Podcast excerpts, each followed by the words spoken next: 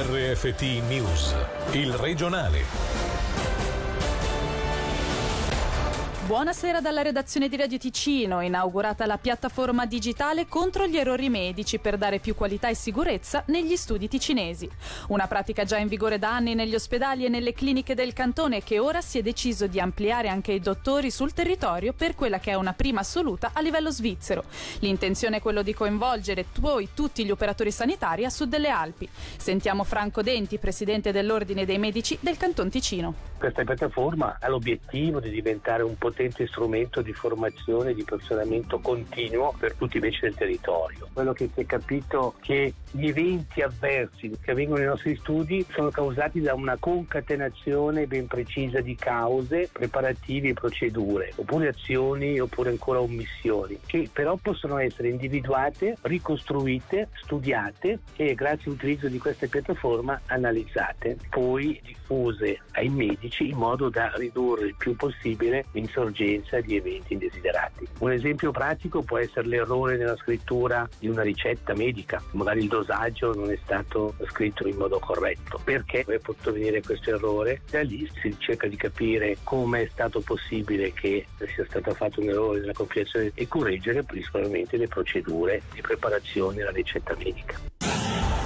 Una situazione pericolosa e stabile è il messaggio emerso oggi a Berna durante l'aggiornamento legato alla pandemia nel nostro paese. Per il momento è tutto sotto controllo, ma la situazione non deve peggiorare. Per tutti i dettagli sentiamo Davide Maggiori. I contagi a livello svizzero odierni salgono di 92 unità meno rispetto agli oltre 140 di ieri, ma la situazione non deve peggiorare. È il primo dato emerso oggi durante l'incontro a Berna per aggiornare la popolazione sulla situazione.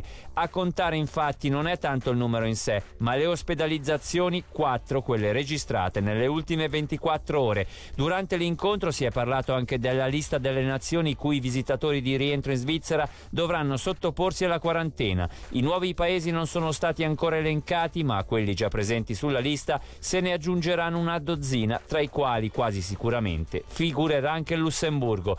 Tre, come è stato illustrato, sono i criteri che portano un paese ad essere definito a rischio, un tasso di infezioni superiore a 60 60 ogni 100.000 abitanti negli ultimi 14 giorni, l'assenza di informazioni affidabili o il continuo ingresso nella Confederazione di persone positive al virus. I tecnici di Berna hanno anche fornito una stima dei nuovi contagi importati nelle ultime settimane. Si tratterebbe del 10% dei casi. Qualche dettaglio è stato fornito anche sull'app Swiss Covid. Finora sono 135 le persone positive che hanno inserito il codice. Entro la fine di luglio, infine, l'Ufficio federale della sanità pubblica deciderà deciderà se inserire le donne incinte nelle categorie di persone considerate vulnerabili di fronte al Covid-19 e per le quali dovrà essere garantita una protezione speciale. Un'auto resta bloccata in un passaggio a livello e il treno la travolge. Il conducente è fortunatamente riuscito ad uscire in tempo dalla vettura e non ci sono quindi feriti. Per i dettagli sentiamo Alessia Bergamaschi. L'incidente è avvenuto poco prima delle 16 a Lugano. Il 33enne italiano domiciliato nel Luganese stava circolando in via Maraini quando, per cause che l'inchiesta dovrà ora stabilire, è rimasto bloccato nel passaggio a livello con le barriere chiuse. Proprio in quel momento da sud stava arrivando un treno passeggeri vuoto che ha centrato in pieno la vettura. Fortunatamente il conducente era già sceso dall'auto dell'auto. Il traffico ferroviario circola ora su un binario unico e a velocità ridotta. Ora una notizia giunta in redazione nel tardo pomeriggio. Ha riportato ferite gravi una francese che questa mattina stava risalendo il Piz Badile in Val Bregaglia con il suo compagno. La donna è stata colpita da alcuni massi caduti dalla parete ed è stata trasportata dalla Rega al civico di Lugano.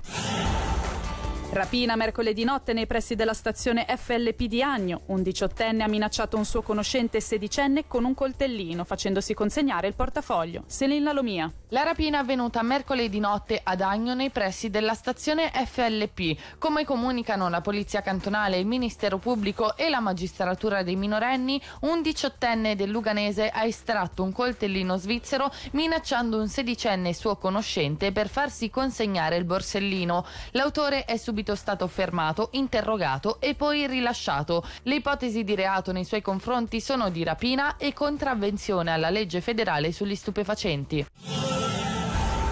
Incendio questa mattina in una palazzina a via Paolo Torriani a Mendrisio. Non si registrano feriti, ma una donna è stata sottoposta a controlli per un principio di intossicazione. Alessia Bergamaschi. L'incendio è scoppiato questa mattina poco prima delle 8.30 in una palazzina in via Paolo Torriani a Mendrisio. Le cause del rogo che ha interessato la cucina di un appartamento al primo piano sono ancora sconosciute. A causa del fumo denso lo stabile è stato evacuato e una donna è stata sottoposta a controlli per un principio di intossicazione. I danni alla struttura struttura per contro sono ingenti.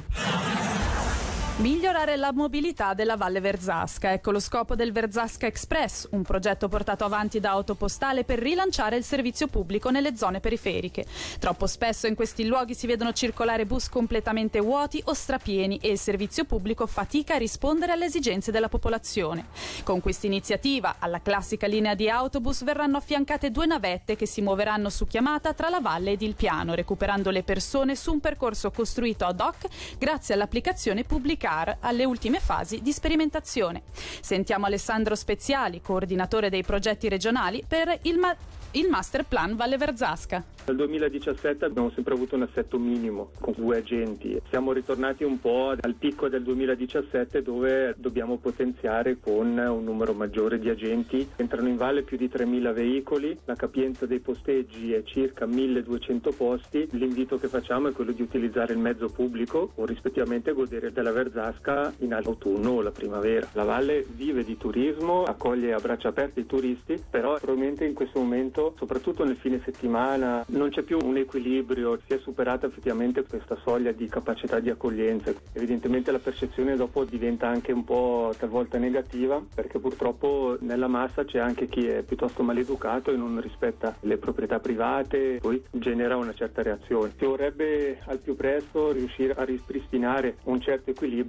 a vantaggio di tutti. L'invito è quello di visitare la Verzasca prendendosi magari eh, un po' più di tempo. Noi abbiamo questo turismo di giornata ma la campagna ticinese che viene fatta di vivere proprio Ticino è quella di prendersi un fine settimana magari non rustico in Valle Verzasca Passiamo al calcio in Super League. Dopo il pari acciuffato in extremis con il Thun, altro scontro diretto per la salvezza per il Lugano, in scena domenica a Sion.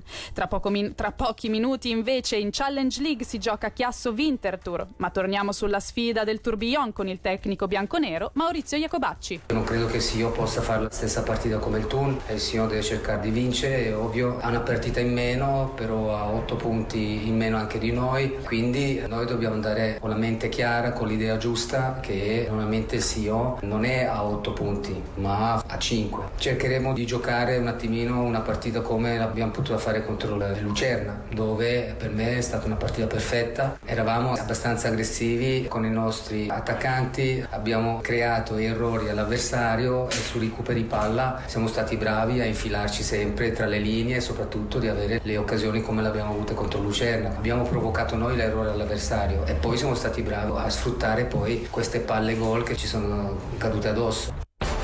E dalla redazione è tutto. Da Gaia Castelli, buon weekend. Il regionale di RFT, il podcast su www.radioticino.com.